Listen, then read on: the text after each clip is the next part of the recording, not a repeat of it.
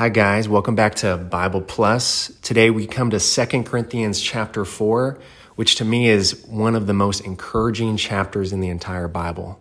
Uh, we want to take a look at that and see why. Okay, so when we come to this chapter, Paul is in this section. He's going into biographical detail on the ministers of the new covenant. It seems like almost, wait, Paul, as a minister, shouldn't you just minister to us? Like, give us your teaching, give us your message? Kind of like, preacher, just stick to preaching. Well, it's, it's not that cut and dry. Paul, he's, he's laboring with us, and he's, he's even giving us his biography to drive something home. And it's this in the new covenant, the ministers are the ministry, the messengers are the message. That's because the gospel we have, it's not merely that we just be forgiven sinners, but it's that we could be joined to God and Christ could be expressed through us. The new covenant ministry, it's not just for God to do something unilaterally among us, not even for God to do something miraculous among us. It's to do something in us so that God could do something through us. And it's to make us into persons who can live another kind of life, the life of the crucified and resurrected Christ. Okay? Starting with verse 1 of this chapter, I love this. He says, Therefore, having this ministry as we've been shown mercy, we do not lose heart. Why do we not lose heart? Why, why do we not lose motivation? Because this ministry, it's not to help us never have a bad day, be caught in a bad circumstance or experience or affliction. This ministry is that in those things there's a treasure in us. The Christ who's been shined into our hearts, the crucified and resurrected Christ. And he's enabling us as the treasure in us to ma- he's enabling us to manifest him in whatever situation, circumstance, or affliction we may ever find ourselves in. Okay, so looking at the first 6 verses of this chapter, these ministers, they behave themselves with one intention to shine forth Christ. When this kind of person speaks about Christ to you, it's, it's not just a teaching, there's, there's a shining there. The truth is manifested through them to your conscience, and maybe you're even inwardly convicted. It's not just the words, it's the shining. So this is what Jesus spoke of in Matthew 5 16. He said, Let your light shine before men and what Paul spoke of in Philippians 2:15, among whom you shine as luminaries in the world. All right, listen to this. God shines in our hearts that we may shine on others, so that they may have the knowledge of the glory of God in the face of Jesus Christ. That is the knowledge of Christ who expresses and declares God. So, in the first six verses, we're seeing the conduct, the behavior, of these ministers is to shine forth Christ. Verses 7 through 18 for the rest of the chapter, we have this mysterious biographical uh, description with lots of the experience of the ministers, uh, testimony, if you will. So Paul begins with verse 7 But we have this treasure in earthen vessels, that the excellency of the power may be of God and not out of us. Okay, our vessel is earthen. It's subject to decay and corruption. It's, it's repurposed dirt, you know, carbon, hydrogen, oxygen, etc., worthless and fragile in and of itself. Uh, not eternal, but earthen. But, Paul says, but we have this treasure. So, but we can contain the priceless treasure of the universe. Think about that the priceless treasure of the universe that is eternal and incorruptible, the crucified and resurrected Christ.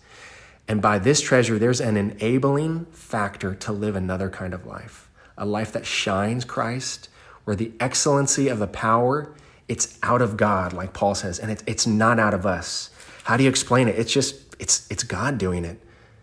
Okay? Listen to this, this description in his testimony, starting verse 8. We're pressed on every side, but we're not constricted.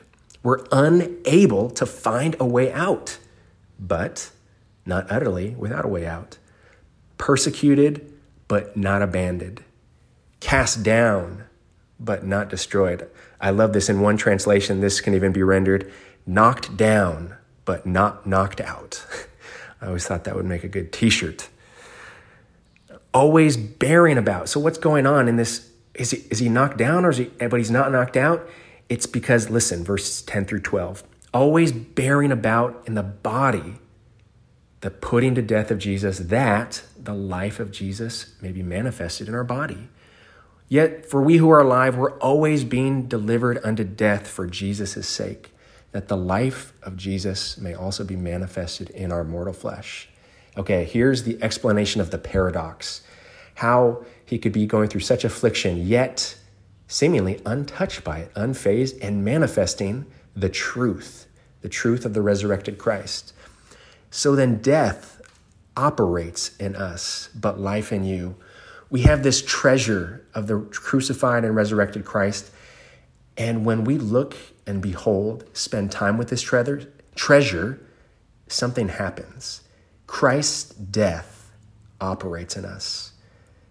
And our old Adamic and fallen man is put to death. And you know what the result is? If it was just dying, dying in Adam, we all die, that would be sad. But dying in Christ, guess what? Christ resurrects. After death comes life. So Paul says, when death operates in us, life operates in you. That means he's being put to death by this power of the Spirit, and life, the resurrected Christ with his life, is being made manifest to all the believers, and they're all receiving the benefit. Okay, listen to verse 16 through 18. Um, Therefore, we do not lose heart. There it is again, twice in this chapter. Therefore, we don't lose heart. Though our outer man is decaying, it's just it's just decaying. Yet our inner man is being renewed day by day. Verse 17 and 18 our, For our momentary lightness of affliction works out for us. Did you know when, when, you're, when you're beholding this treasure in your earthen vessel, all the afflictions, they're momentary and they're light and they work for you. Paul says his afflictions worked out for him. They were like his employee. They were working out for him more and more surpassingly an eternal weight of glory. So the affliction was momentary, but the glory is eternal. The affliction was light, but the glory has a weight to it. You know, when we go through things, we want to gain more weight of glory. Verse 18 says, Because we do not regard the things which are seen. You know, the Lord wants to turn us again and again from all the seen things to what is not seen, or to this realm of faith. But the things which are not seen. So we regard the things which are not seen. For the things which are seen are temporary, but the things which are not seen are eternal. This whole chapter is just worthy of our walking, taking a walk with the Lord or a drive and just sinking into these verses, sinking into the apostles' thought. This this experience, we should we should consider these what kind of life it is he lived, and we we have the enabling factor in us. That's the treasure. It's Jesus Christ who's been shined into us. Let me end with one last thing. So, with such good news, when we don't have to lose heart, the enemy, of course, has schemes to derail us. And in chapter 2, verse 11 of this chapter, he says, We're not ignorant of the schemes of the devil. So in verse 4 of chapter 4, the God of this age, who is the devil, blinds the thoughts of the unbelievers so that the shining of the gospel of the glory of Christ would not shine on them. So we need to pray. That's why we need to pray to bind the blinder. This is for the unbelievers. But toward us, the believers, he wants to change our focus onto our earthen and decaying vessel, on the things that are seen, like our circumstances, rather than the invisible, eternal things. So, to all our listeners, may we uh, really enjoy this treasure we have in us uh, in chapter four that's enabling us to shine forth Christ and have a, this kind of biography and experience that Paul uh, is explaining. Uh, thanks for tuning in today. Have a great day.